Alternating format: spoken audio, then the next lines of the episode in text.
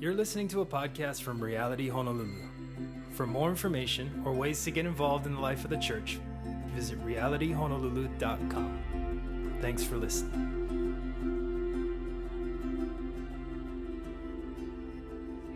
week three of our Ruth study. If this is your first time with us, uh, we are going through a seven, sort of seven step Bible study method. Um, I don't think it will be too hard for you to just jump in and follow along with us. And for those of you who've been with us from the beginning, hopefully it's becoming more and more familiar to you. And this is something that you can take with you home and do on some books on your own or with a friend after this study. As always, we want to open our study in a time of prayer and just welcome the Holy Spirit into our time. So if you would join me in prayer. Jesus, we love you so much, and we just welcome you into our study of the book of Ruth.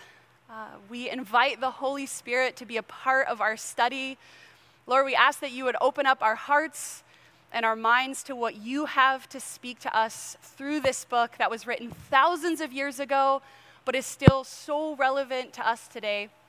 Uh, for those of us who are familiar with this book, I pray that we would have open eyes and minds to see new things and new treasures out of this book. And ultimately, that we would walk away changed and transformed to look more like you. I pray these things in your name. Amen. Can you guys hear me okay? Am I loud enough? Okay. David's like, louder. Okay. I'll try. Okay, so we're going to be picking up where we left off from our story last week. And when we left off our story last week, Naomi had just returned to the village of Bethlehem after 10 long years of being away. And a lot has changed for her, as we know, in those 10 years. When she last left Bethlehem, she had a husband, she had two sons, and now that she's coming back, both Elimelech, her husband, and her two sons have died. And in her own words, remember, she says, When I left, I went away full, but now I have come back empty. But we know as the readers that this isn't quite true. She hasn't come back completely empty because who does she have with her? She has Ruth, a faithful uh, daughter in law who has chosen to forsake her home, her country, her family to go with Naomi to a strange land. And does anyone remember when chapter one ends and Naomi and Ruth enter Bethlehem, what time is it? The beginning of the barley harvest. And that's going to be important for chapter 2. So I'm going to go ahead and read chapter 2, and I would encourage you to follow along with me. So this is page 5 of the handout. And I would just encourage you as we read this together to already be paying attention to the details. So if you want to have a pen in hand, and if something jumps out at you, feel free to mark it down. Uh, we're already kind of starting to observe just in this first reading. All right, so Ruth chapter 2. Now, Naomi had a relative of her husband's, a worthy man of the clan of Elimelech, whose name was Boaz. And Ruth the Moabite said to Naomi, Let me go to the field and glean among the ears of grain after him in whose sight I shall find favor. And she said to her, Go, my daughter. So she set out and went and gleaned in the field after the reapers. And she happened to come to the part of the field belonging to Boaz, who was of the clan of Elimelech. And behold, Boaz came from Bethlehem. And he said to the reapers, The Lord be with you. And they answered, The Lord bless you. Then Boaz said to his young man who was in charge of the reapers, Whose young woman is this? And the servant who was in charge of the reapers answered, she is the young Moabite woman who came back with Naomi from the country of Moab. She said, Please let me glean and gather among the sheaves after the reapers. So she came, and she has continued from early morning until now, except for a short rest. Then Boaz said to Ruth, Now listen, my daughter, do not go to glean in another field or leave this one, but keep close to my young women. Let your eyes be on the field that, you are re- that they are reaping and go after them. Have I not charged the young men not to touch you? And when you are thirsty, go to the vessels and drink what the young men have drawn. Then she fell on her face, bowing to the ground, and said to him, Why have I found favor in your eyes that you should take notice of me, since I am a foreigner?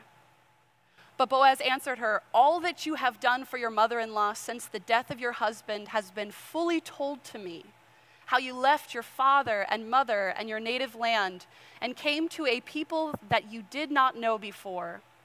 The Lord repay you for what you have done, and a full reward be given you by the Lord, the God of Israel, under whose wings you have come to take refuge. Then she said, I have found favor in your eyes, my Lord, for you have comforted me and spoken kindly to your servant, though I am not one of your servants.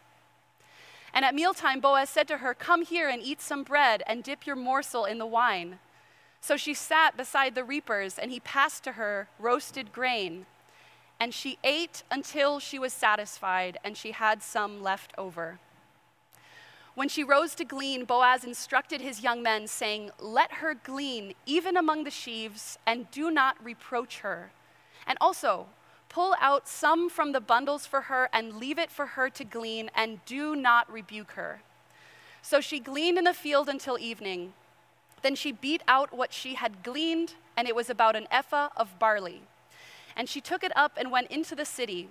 Her mother in law saw what she had gleaned. She also brought out and gave her what food she had left over after being satisfied. And her mother in law said to her, Where did you glean today? And where have you worked? Blessed be the man who took notice of you. So she told her mother in law with whom she had worked and said, The man's name with whom I work today is Boaz. And Naomi said to her daughter in law, May he be blessed by the Lord, whose kindness has not forsaken the living or the dead. Naomi also said to her, The man is a close relative of ours, one of our redeemers. And Ruth the Moabite said, Besides, he said to me, You shall keep close by my young men until they have finished all my harvest. And Naomi said to Ruth, her daughter in law, It is good, my daughter, that you go out with his young women, lest in another field you be assaulted. So she kept close to the young women of Boaz, gleaning until the end of the barley and wheat harvests, and she lived with her mother in law.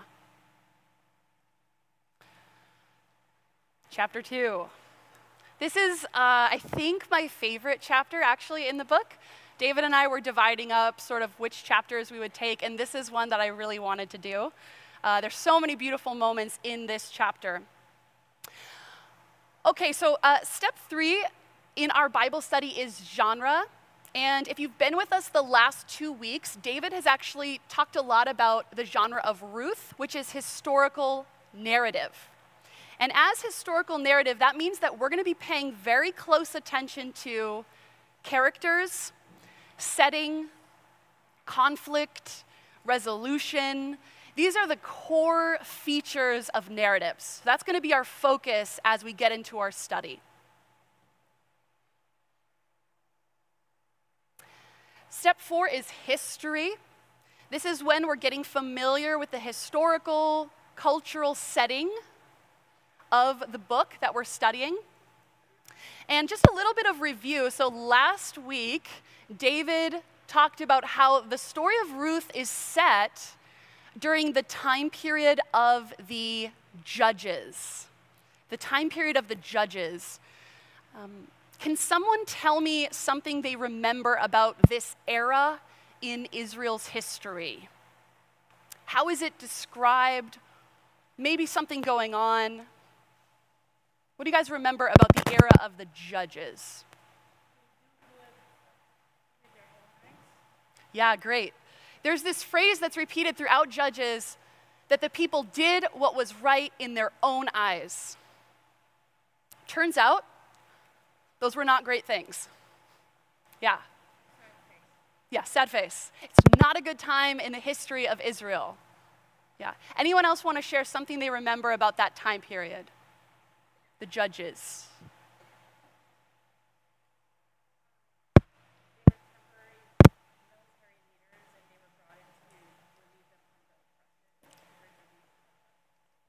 Yeah, well said. So, this is a time period, there's no king, and instead they're led by these judges who are these military leaders who are rescuing Israel from oppression.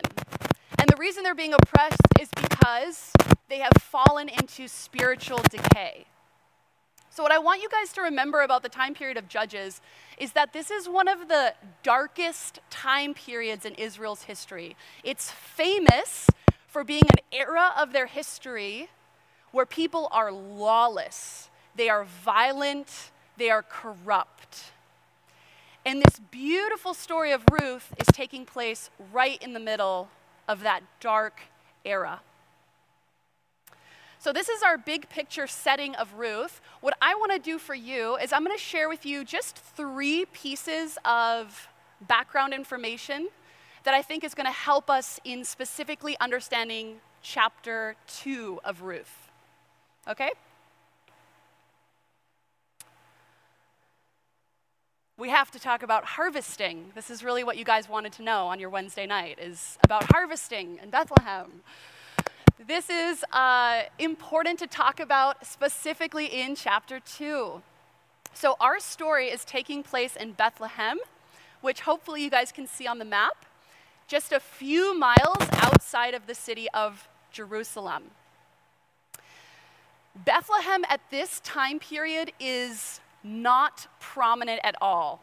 This is sort of an obscure, tiny little town, or you might even call it a village in Israel. It's estimated there are around one to 200 people that live in this town. Um, I don't know if any of you are from a town that small, but it's kind of the epitome of everyone knows everyone in Bethlehem. Also, in this time period, uh, the people who live in villages of this size in Israel, they have what's called a subsistence economy, which essentially just means that everyone is barely getting by. They're barely making it. So, in a subsistence economy, you are raising animals, you are planting crops, and what you get from that is just gonna get you by that year, that season that month. You're never quite getting ahead, you're just making what you need to survive.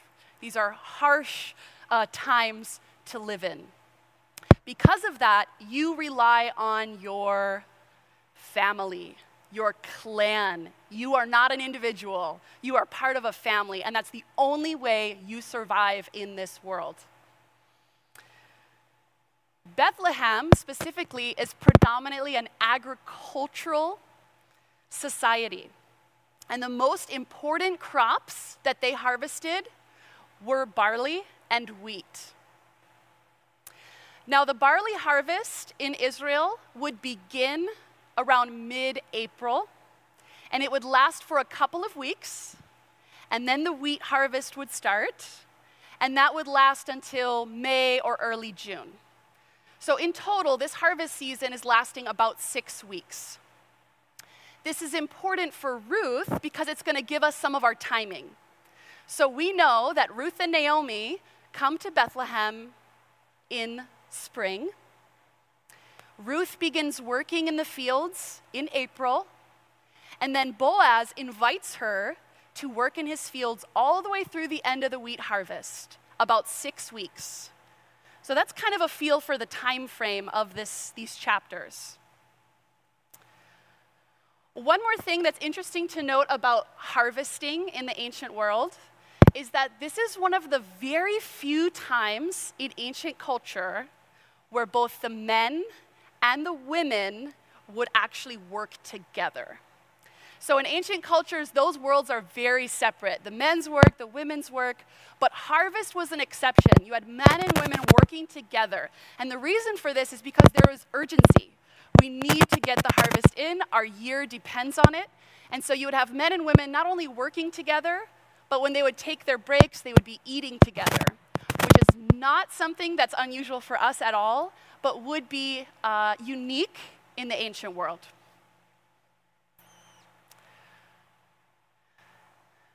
That brings us to the gleaning laws of Israel. Another thing I know you were dying to hear about on your Wednesday evening. I mean, you guys probably were actually. The gleaning laws of Israel.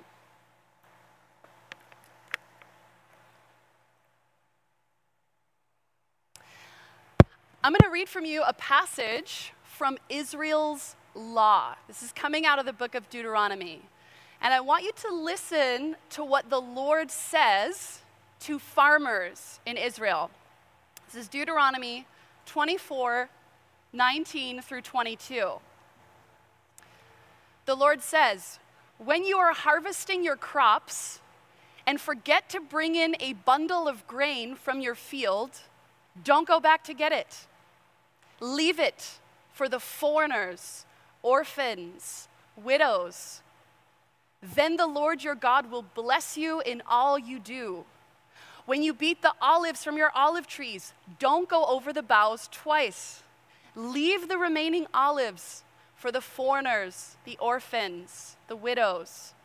When you gather your, the grapes in your vineyard, don't glean the vineyard, the vines after they are picked. Leave the remaining grapes for the foreigners, orphans, and widows. Remember that you were slaves in the land of Egypt. That is why I command you to do this. So you're a farmer, you're in a subsistence economy, you need every bit, and yet the Lord says, don't go back twice, leave it. And there's a trio that gets named three times in this short passage the foreigner, the orphan, and the widow. And if you've spent much time in Old Testament law, you know that this trio comes up over and over and over again. So, my question to you is why these three? What do these three have in common with one another? Outcasts, minorities, vulnerable. Is that what you said? Yeah. No family.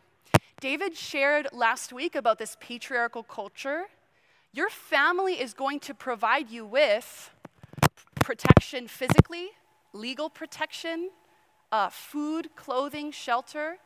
So you have the most vulnerable of society. That's what this trio represents. Now, our character Ruth actually fits two of these, right? She's not just a foreigner, but she's also a widow among the most vulnerable of her society. And notice, in this passage, what reason does the Lord give for why you should do this? What's going to provide them food? Yeah. Remember, you were slaves in Egypt. You know what it's like to have nothing you know what it's like to be vulnerable. You know what it feels like to be outcast, to not have family, to be oppressed. So you have compassion. You know what it felt like. You know what you wanted from the community around you. So now you also have compassion.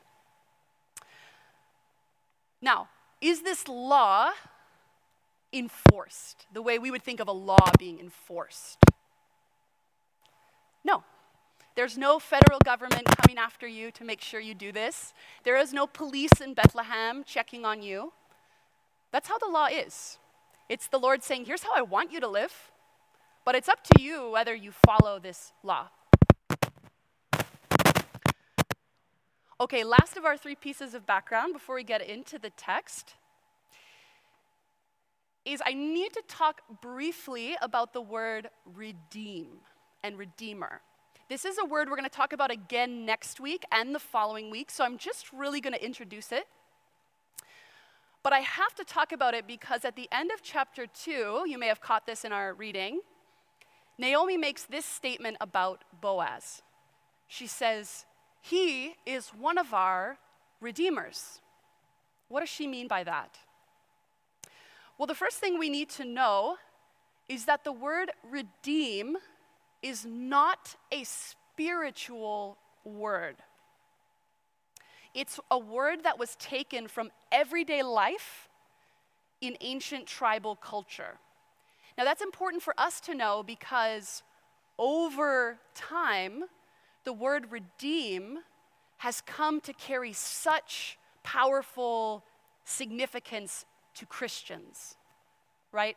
Because we talk about how God redeemed us with the blood of Jesus that word has heavy theological significance. So it's really hard for us to hear the word redeem and not think about God.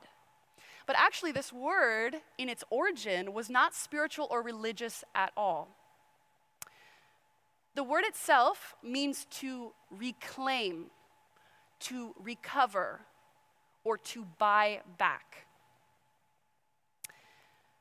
And redeemers were kinsmen family members, patriarchs, who would step up to do what was necessary to make sure that their family member was safe and secure.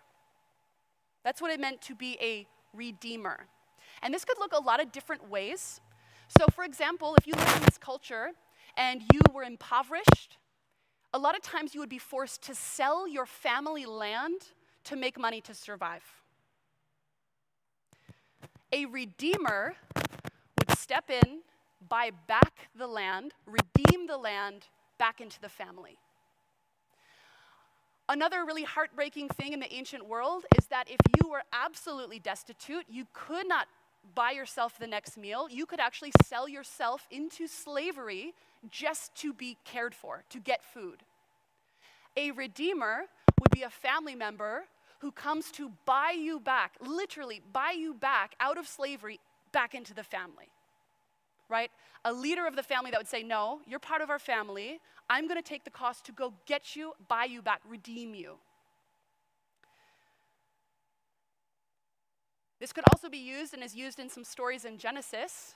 If a foreign enemy comes and kidnaps or takes some of your property, a redeemer would be one that rides out after them, reclaims and rescues those people, that property, back to the family.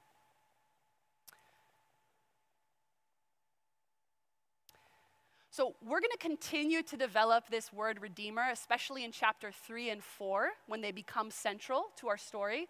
But I do want to set the stage because I think this explains a little bit why Naomi reacts the way she does at the end of chapter 2, right? She hears that Boaz is a relative, a close relative, and she says, He's one of our redeemers. He could become one of our redeemers. Questions. That's all we're going to do for our background for chapter 2. Anything that you need me to say again, clarify? Doesn't make sense?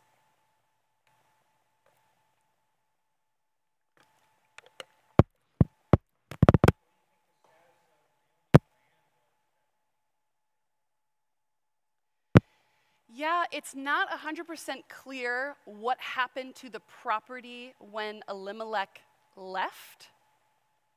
Um, Naomi and Ruth don't have any legal claim to it.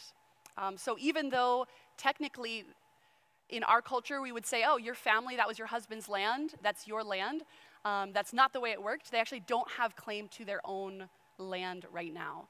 Um, so when Elimelech moves to Moab, he's essentially forfeiting his family land, which, if you know anything about Israel, you know their land is such a big deal. It's a gift from the Lord. So when he goes to Moab, that's actually a big move of sort of abandoning his family inheritance. Um, I'm not sure exactly what the state of it is, if someone else owns it and it needs to be bought. Um, that does come up again in chapter 4. Yeah, it's a good question.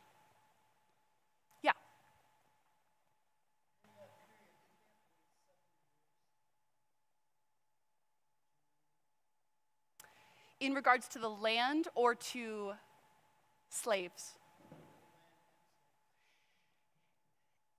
Yeah, so in the law, yeah.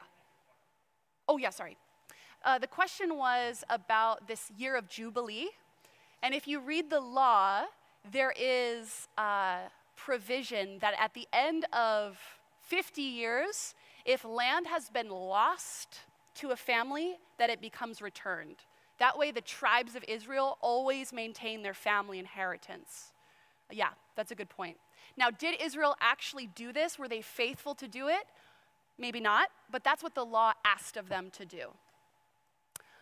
Um, Riz, do you have a charger for your computer? Okay, great. Yeah, great question. Yeah, bless you. All right. We are going to get into the chapter now. You guys are going to get into the chapter in our observation step.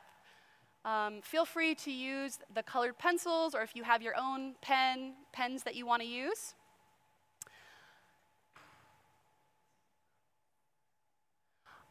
I'm going to guide you in a few observations, and I think we say this every time, but feel free to, to notice what you see as well. If something jumps out at you, mark it down. Um, these are just a few things that we think are the most important. And the way we're going to do it tonight is we're actually going to split the room in half.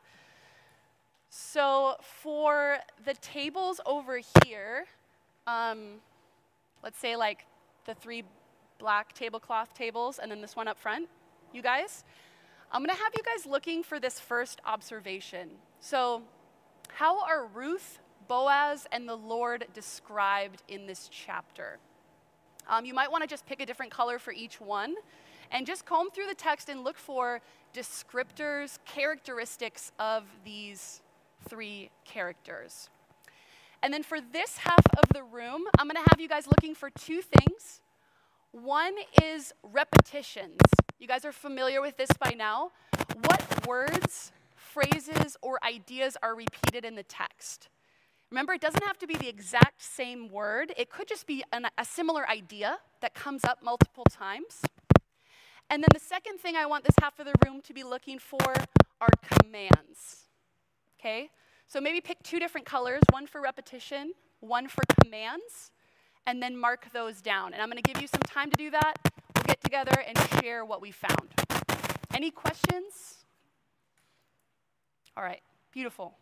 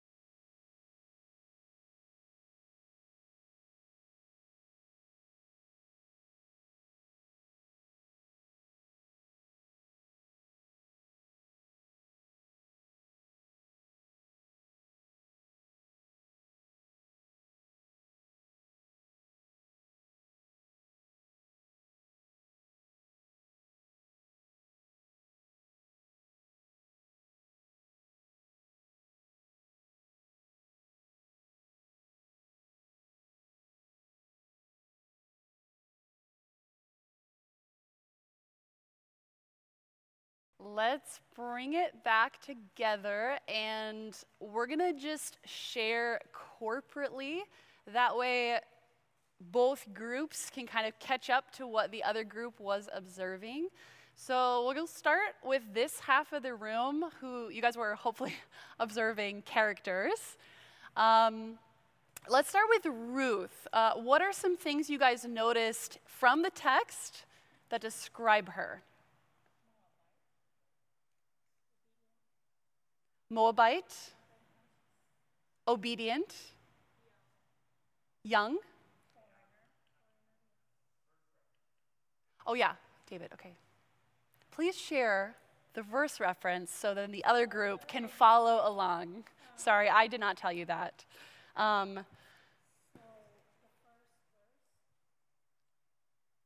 yep, we have Moabite right at the beginning, verse 2. Verse 2. Yeah.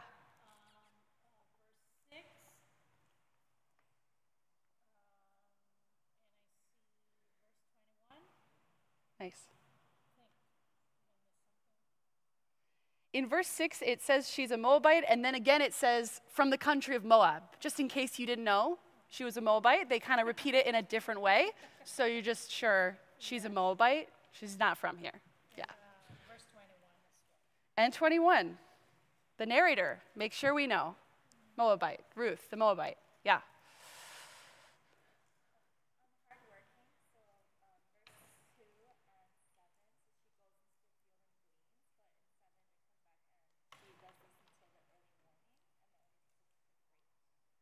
Yeah, so good. Okay, this is great because it's not like a direct description, oh, she's hardworking, but we hear that she comes in the early morning and she's been working with nothing but a sh- one short rest. Yeah.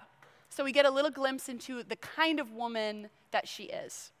Yeah, great. Anything else from chapter 2, Ruth?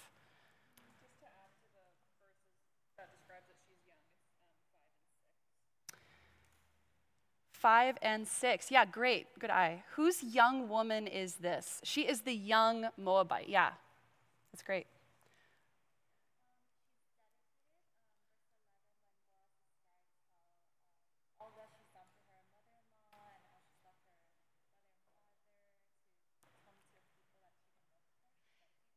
Yeah, yeah. Boaz gives us a little recap of chapter one. I heard about chapter one. I heard what you did. You left your parents, your safety net, and you came to a foreign place. For who? He says, for Naomi. You did all of that for her. Yeah. Something else? Yeah, and Boaz has heard about it. Small town, he's heard about her. Yeah, okay. So Naomi addresses her as my daughter. And then Boaz also refers to her as my daughter. So this is both like a term of endearment, but it may also emphasize age difference between the two of them. And that's going to come up again in chapter 3.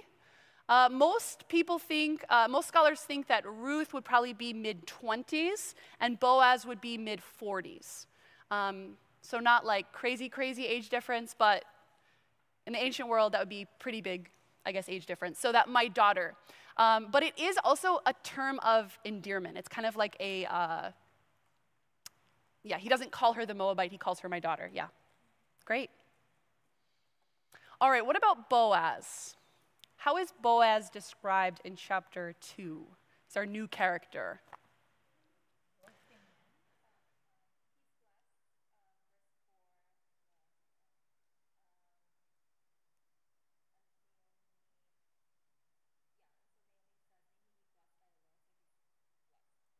Oh, Naomi blesses him at the end of the chapter?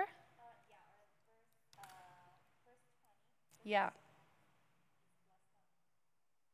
Yeah, Naomi blesses him at the end of the chapter after she sees what he did for Ruth. Yeah. Oh, yeah, here, here in the back.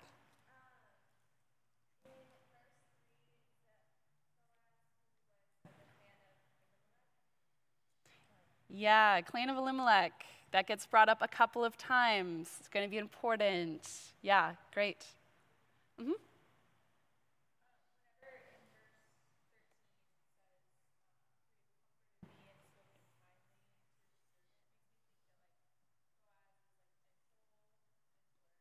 Yeah.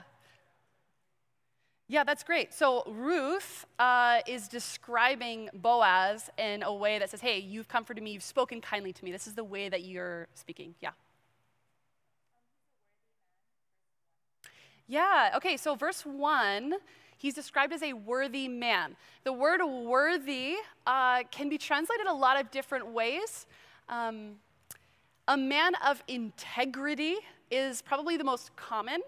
Man of integrity, man of influence, um, a man of high standing, worthy, um, a worthy man. So that's the narrator telling us right in the beginning. It's a good guy before the story even starts. Yeah. One of our redeemers. Yeah. Verse 20. Verse 20, Naomi says he is a close relative, one of our redeemers. Yeah, great.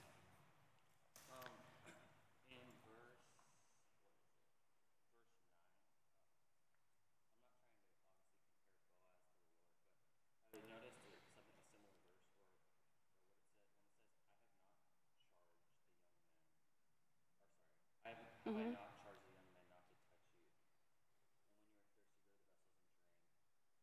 the young men have drawn. It reminded me of uh, when God commissions Joshua in Joshua 1 9, where he says, uh, Have I not commanded you to be strong, courageous, do not be frightened, not, to not be dismayed, the Lord thy God is with you wherever you go. And it just reminded me of that verse and just that role. Yeah, that opening uh, formula. Have I not charged you? Um, that's also speaking to Boaz as a man of authority in his community. So you're going to notice, you guys who observe the commands, most of them, if not all of them, are Boaz. So when he comes on the scene, he's a person of authority, and um, this, the charged, commanded, uh, you can tell he's the one sort of in charge of the domain, this whole scene. Yeah. Yeah, that's a good connection. There's these little uh, connecting phrases. Yeah. It's great. Mm-hmm.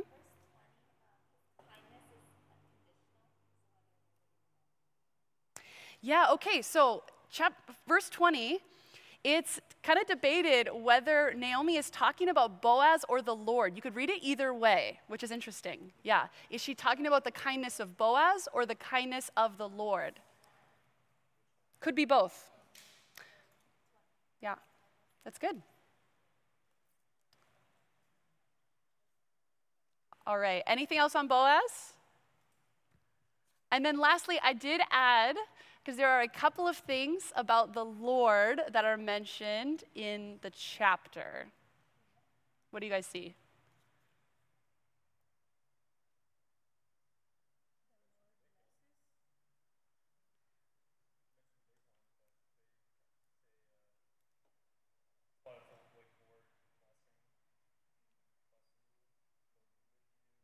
Yeah. Yeah.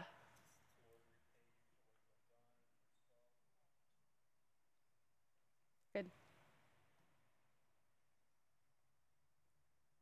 Yeah, verse 12. May the Lord repay you. This is a prayer Boaz prays over Ruth.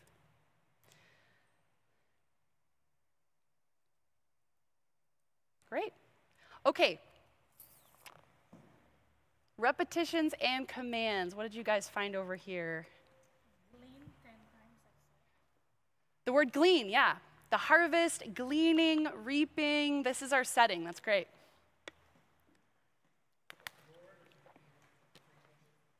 Yeah, the word Lord is repeated. Uh, it, the, I think the first time is when Boaz he comes out onto the field, and how does he greet his the workers under him? The Lord be with you. And they respond back, The Lord bless you. So there's all this greeting right away when Boaz first comes on the scene, where he's talking about the Lord. Yeah. And then it's repeated a few times. Great. Favor. Yeah. Where did you see the word favor?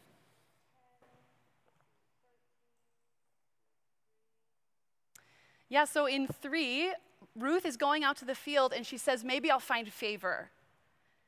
And then she tells Boaz, I have found favor in your eyes. Yeah. And then when's the next one? 13. 13. Oh, yeah, I have found favor in your eyes. Yeah. Great. Any other repetitions you guys noticed?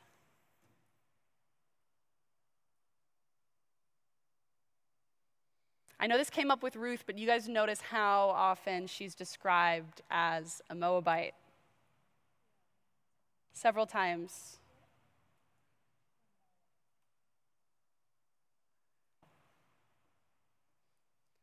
How about some of the commands?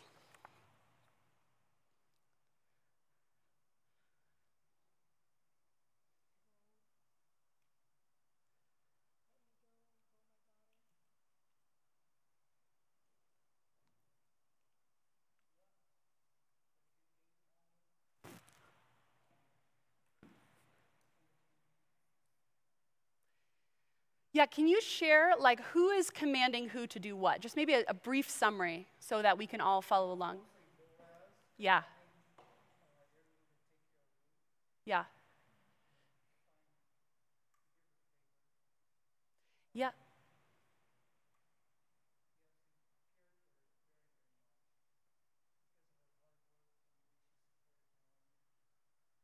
Great. Yeah, that's a good summary. So we have Boaz commanding the people around him in favor of Ruth. And there's a lot of those in this chapter, and we're going to look at some of them in our interpretation. Great job, guys. All right, I know we say this every week. These are three that we pick. If you are doing this on your own, the goal of this is just slow down, read the text, notice what stands out to you. Different things are going to stand out to you than to me.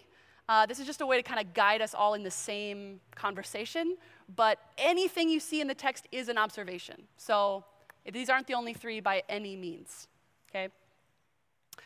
All right, so my favorite part of Bible study is interpretation. This is when we get to ask, what does this mean? Uh, you guys have done great so far in sort of holding back and just saying, here's what the text says, here's what I found in the verse. But now we can discuss what some of the significance is, the meaning of this specific chapter. Okay, so uh, I have a couple of questions that have come up in my study, and I'm going to have you guys discuss uh, what you think uh, the answers are in groups. So you can stay at your tables if you want to group together with a couple of different tables, whatever you want to do. Uh, but the first question that I want to ask is about a repetition. So, you guys may have noticed that multiple times in the story it's repeated that Ruth should not go to anyone else's field. Do you guys notice this in the chapter? It's not just once, it's not just twice, it's three times. Boaz says it twice, and then Naomi agrees and says, Yeah, you should not do that. You need to stay in this field stay with Boaz. And again, there's this emphasis stay close to Boaz's women, don't go to another field. Um, in, the, in the culture of this day, uh, it would just be this massive, massive field, and it wouldn't be divided by big fences, it would just be boundary stones. And so you could very easily cross in between different families' fields. And most widows or impoverished uh, people gleaning would, would cross over to many different fields to get as much as they could. And multiple times we have this command don't do that, stay here. So, my question is uh, why this command and what is it revealing about the setting of our story? Okay? What is it revealing about the setting of our story? So, I'm only going to give you a few minutes, but if you want to talk to the person next to you, or if you want to group up a couple tables, uh, discuss with yourselves for a few minutes, and then I want to hear what you come up with.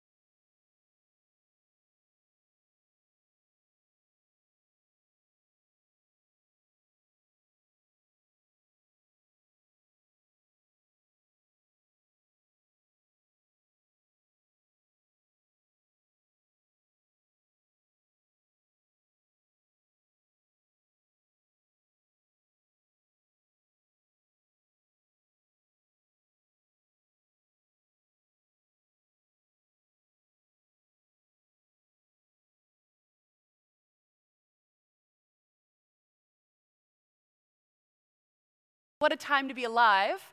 Then there's these ominous, which you're hinting at, these ominous phrases that are repeated throughout the chapter.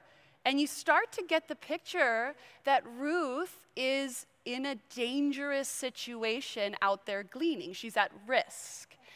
And um, this comes up a few times. Um, one, the most explicit reference is Naomi, right? Because what does she say at the end of the chapter? She says, Don't leave Boaz's field, otherwise you may be assaulted. That's the strongest word used in the chapter. So, right away, all of a sudden, we're reminded of how vulnerable Ruth is actually. Um, because in that time, right, uh, a widow already would be vulnerable. Because if, if a woman was assaulted, again, the police are not coming. Who seeks vengeance? Your family. Yeah, your redeemer, your family. If you have no family, no one, there's no repercussions. You are vulnerable. And not only that, she's living during the time period of the judges, right? So this is a lawless time. So it's just reminding us of the vulnerability of Ruth and kind of the dangerous situation she's put herself in out in the fields, away from town, alone. She's also a foreigner. So you kind of have these levels of just who would care, right, if she was assaulted? Because she's not from here, there's maybe some prejudice against uh, Moabites, which we've talked about last week. Yeah, good. What else? What else does this do in our, in our setting? Does anyone have a different element? Yeah, here and then here.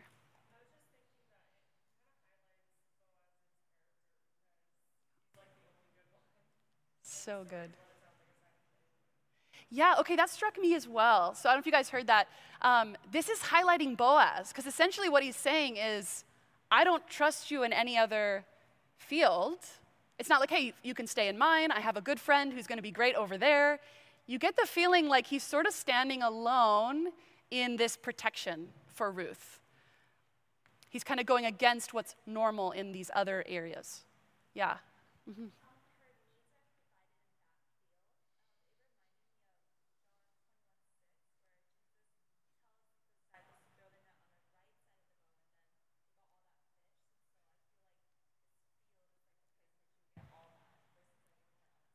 Yeah, okay, so this is great. Why might it be harmful for Ruth not to go anywhere else? Um, just based on, like, okay, you're a widow, you're out gleaning. Oh, I'm only limited to one field. Your concern is what? I might not get enough. So we're going to see Boaz, we'll talk about in a little bit, make extra pro- provision to make sure that doesn't happen. She can stay and get everything she needs. She doesn't have to go anywhere else, right? It's good. Yes.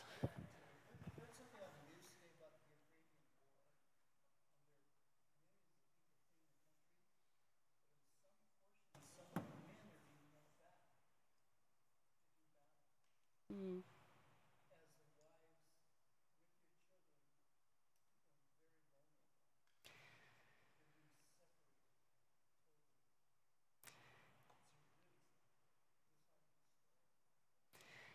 Yeah, I, I, have to say, I have been thinking about that a lot this week when I've been preparing this chapter for that same reason. Um, there's a lot of vulnerable people in our world today, and it's hard to read the story of Ruth and how vulnerable she is to oppression and not think of people in our world, whether it's in Ukraine or in other situations that are similar.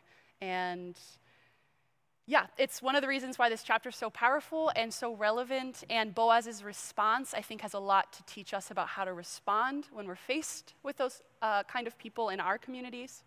Uh, yeah, thank you for mentioning that.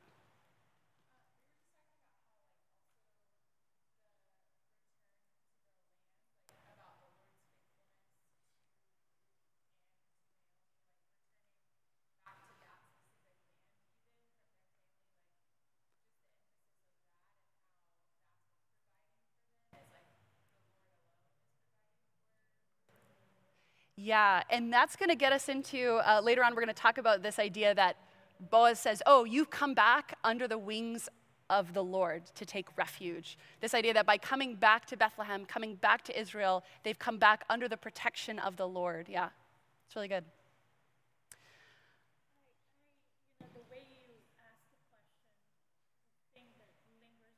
Yeah. Mm-hmm. Yeah. Yeah, and that comes up. hmm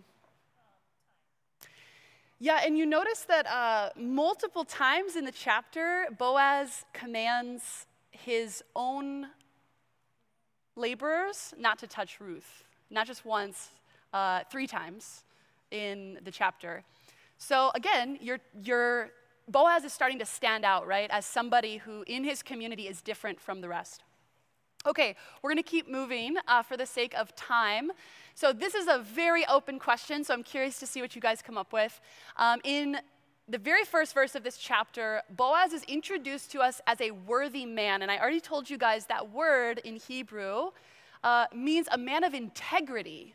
A man of integrity. And so I want you guys to specifically look at his actions, his commands in this chapter, and talk about what ways does Boaz demonstrate in this chapter that he is a man of integrity? So we've talked about some of them already, and really you can go down the list, but I want you guys just what's standing out to you to discuss that, and then we'll share together. So, how does Boaz's actions demonstrate that he's a man of integrity? So, take a few minutes, discuss it amongst yourselves, and then we will come back together.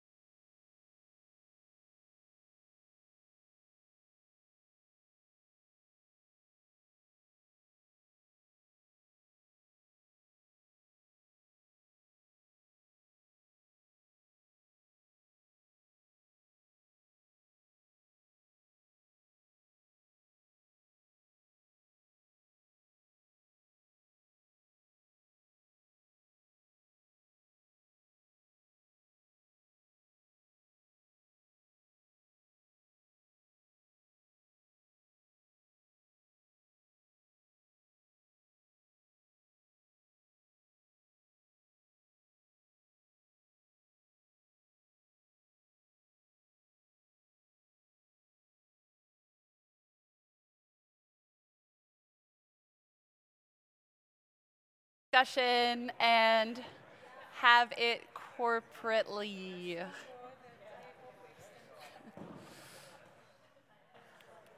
All right, this is a very broad question. There's lots of potential answers to this.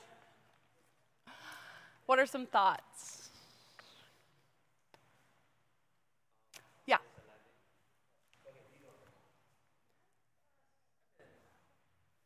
Um, verse 11, since the death of your husband, you uh, has been fully told to me and how you left your father and your mother and your native land to come to the people that you didn't know before. Um, he's kind of just saying, um, because you've done something good, I'll give you good in return. And it's rare for someone to do that at this time. Excellent. Excellent, yeah. like we were talking about, he could have, she's like, oh, you're doing so much for me. And he could have been like, yes, I know, I know. you're welcome. Yeah. But he's like, no, it's because of you. you know, so he's like giving the credit back to her. Yeah, this is great. So Boaz has heard there's a Moabite woman in Bethlehem who came back with Naomi, and he hears this story. And I like that you pointed out his reaction to her, uh, almost like his reaction to her integrity by noticing it, by seeing it, by rewarding it, actually is speaking about his character too, that he values those things, even though she is a Moabite, even though she's a foreigner. Um, Yeah, I love that.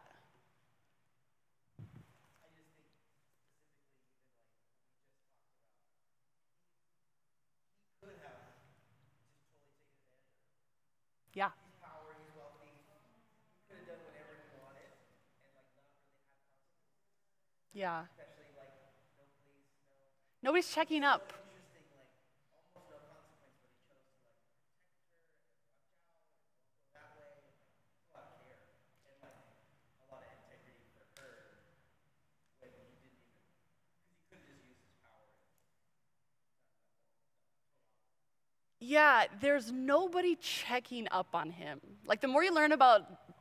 tribal, ancient tribal Israel in a small town, especially Boaz, he is the field owner.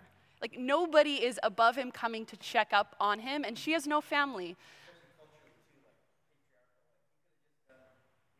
Yeah. Yeah.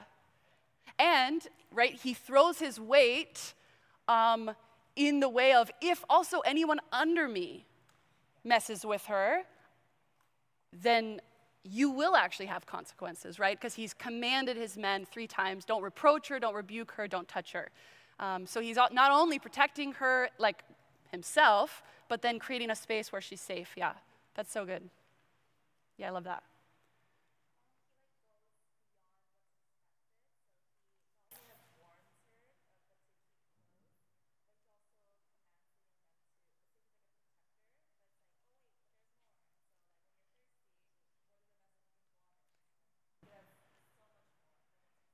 Yeah, okay, the water, do you guys notice that? Whenever you're thirsty, come to the water. So, this is a piece of uh, little like background information, but they're very far from town. Uh, Bethlehem doesn't have any natural like water source, so there's no rivers, like natural wells. So, everything's, all their water's collected into cisterns, which means the water that Ruth is drinking has been carried out to these fields in clay jars on donkeys, and it's reserved for his workers. And it is a coveted thing. Like she would not have had access to that water. And no doubt she was unable to carry her own jar of water out to the fields. And so, just that little thing, I know you're probably thirsty. Anytime you're thirsty, you come to these jars that are made for my employees and you drink. Yeah. Okay, so you mentioned a phrase, he went above what was expected. So, a follow up question How does what Boaz does correspond to that law that I read to you from Deuteronomy? Yeah, so, okay, it's related, yeah. Yep, fits the qualifications.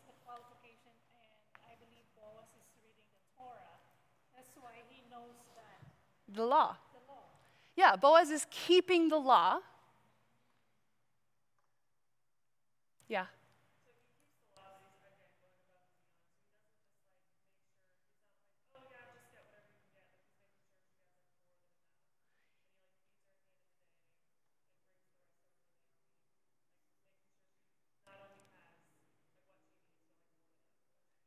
Yeah, so good. It's beautiful, right? Like he could have just said, I'm going to do the letter of the law, which is, yeah, you can follow behind my guys and you can glean, which would have been a blessing.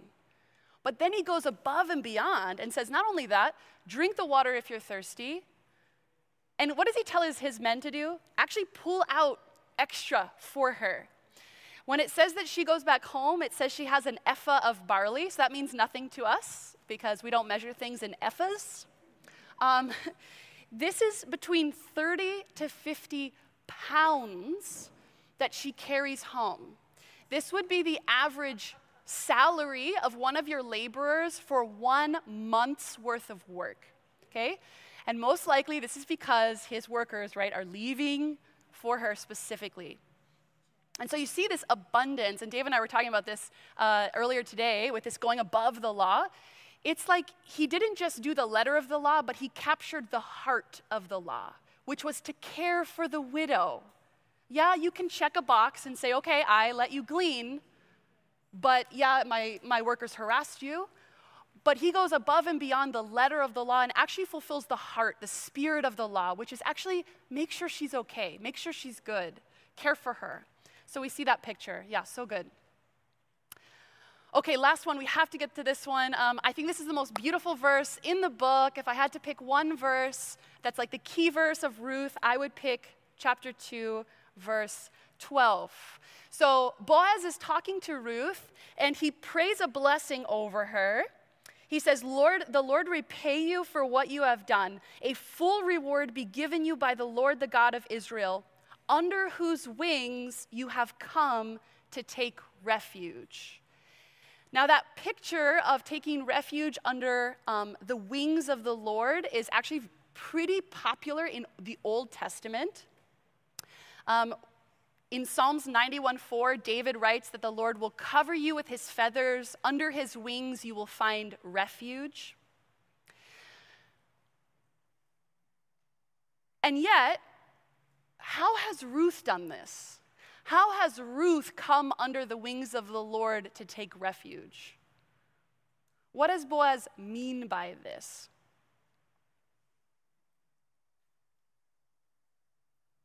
Yeah. Me either. I was just noticing just the, though Boaz is pro, like providing so much for her, he still like is aligned with the fact that like it's from the Lord. It's almost like it is, it is only through the Lord that, he's, that it's being provided. Yeah.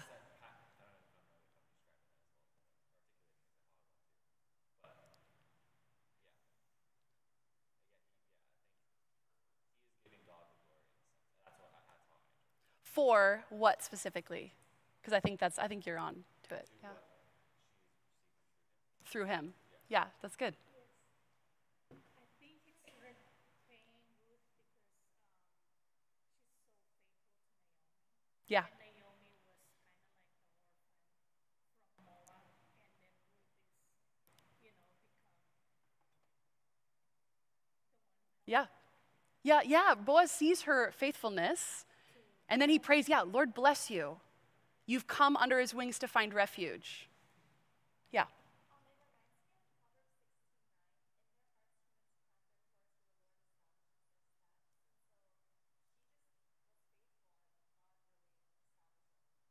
Yeah. Yeah. What he provided, like that should be more than enough. Yeah. Zach?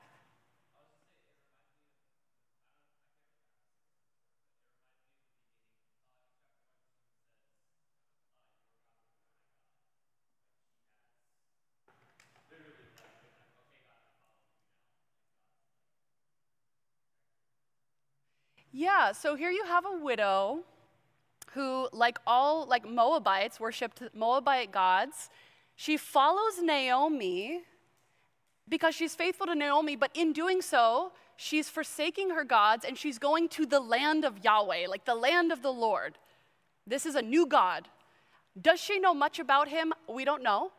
We don't know how much Naomi shared with her, but it's a foreign God. So she comes to this land, and Boaz says, You've come under, now you're under the wing of the Lord, the God of Israel.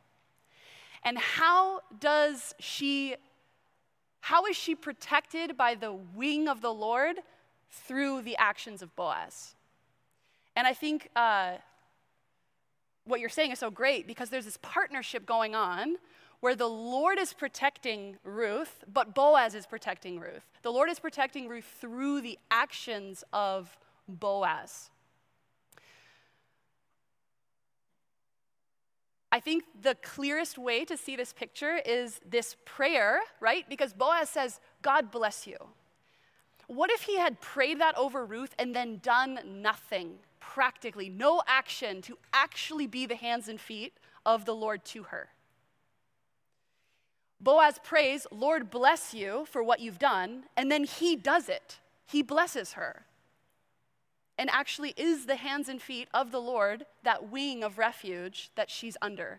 And he says, I'm going to protect you. I'm going to give you food. I'm going to give you water. I'm going to give you a safe place to work. He's almost the fulfillment of his own prayer, and yet he still sees it as, but it's really the Lord's protection. Yeah.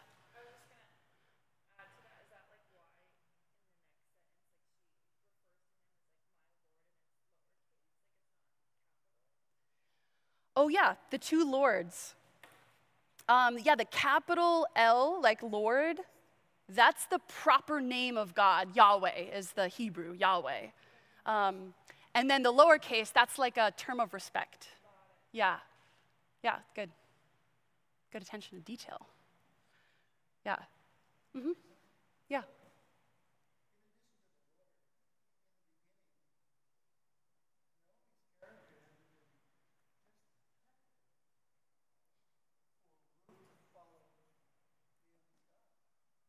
Yeah, Naomi doesn't get a lot of credit, does she? That's a good point. Yeah. She's a woman that Ruth would give up everything to follow. I didn't think of that before. Good point. All right, so we have a few minutes left, and um, we need to bring this story. We kind of have a little bit, but we need to fully bring this conversation to today and to how this story impacts the way that we live, the way that we behave. And uh, if you guys have been to some of our studies before, you've probably heard us say about application that each one of us can hear the same truth, and the Holy Spirit can prompt a very different application in each one of us because we are unique, we're in unique situations in life. So, what I'm to do is, I'm to share with you some of the, the applications that were prompted for me, and then uh, we'll end with you guys just discussing with one another some things that maybe were stirred in you. And maybe they're similar to me, maybe they're completely different, uh, but we're all in different stages of life, and so I think that's a beautiful thing too.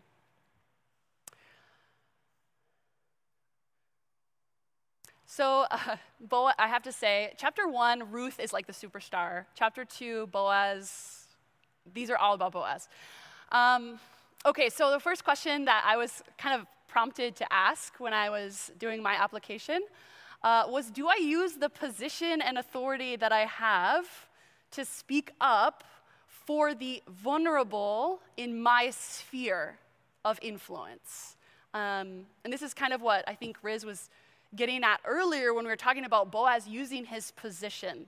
So we know that in his little community, he is actually a very wealthy, powerful man. In our standards, not so much, but in his world, he was. And he used that circle, that sphere, to speak up for someone who didn't really have a voice in that community.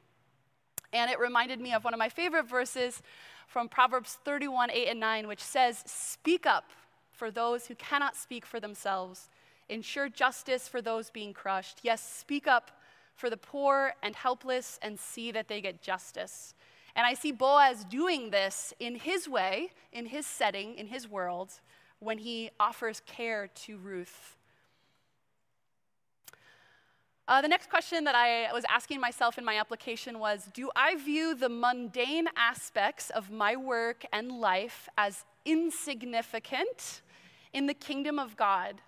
How can these seemingly small moments be used by the Lord? Uh, something that struck me about Boaz in this chapter is that he's just going about his everyday life. He's coming to the fields and he's checking on his laborers during harvest. It's just an everyday activity in a tiny, seemingly insignificant town thousands of years ago. But he's paying attention and he notices Ruth and he sees a potential injustice and he, I was use the word redeems, um, not intentionally, redeems this situation. And it's just such a, what I love about Ruth uh, chapter 2 is it's such a everyday type of scenario.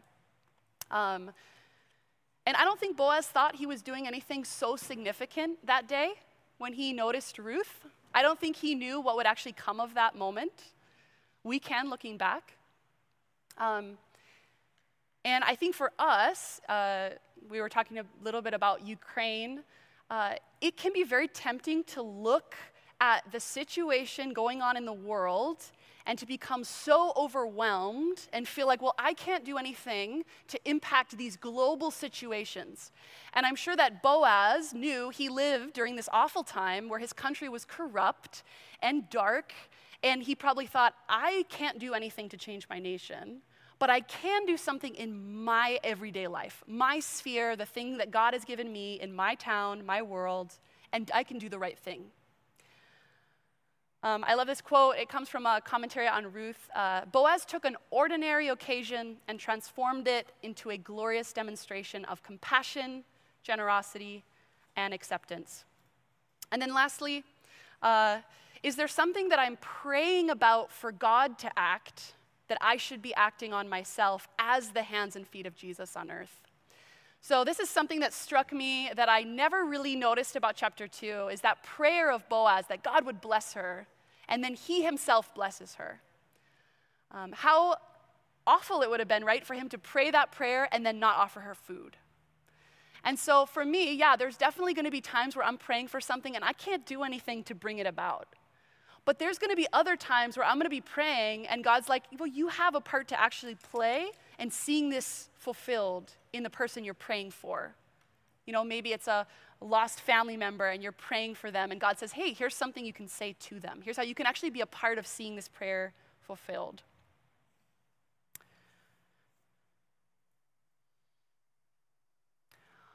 All right, I know we're just like two minutes over, but can we take just a couple of minutes and share at our tables maybe something that for you was standing out in this chapter that you feel like maybe the Holy Spirit was nudging you in, stirring you in, could be similar to these or something totally different.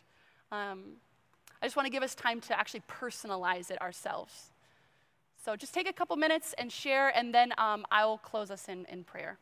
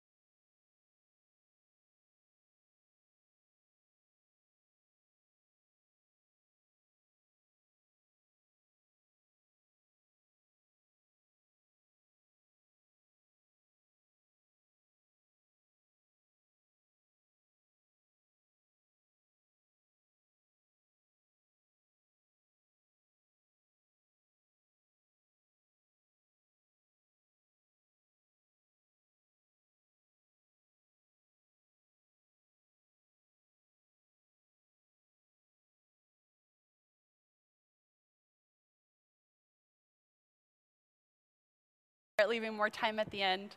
Uh, thank you guys so much for diving in. Uh, I've said this before, but I always learn so much in discussion times and learning from different perspectives. I always hear something new, and it makes me think of things in new ways. So thank you guys for being uh, comfortable enough to share at your tables and then also as a group. It blesses me.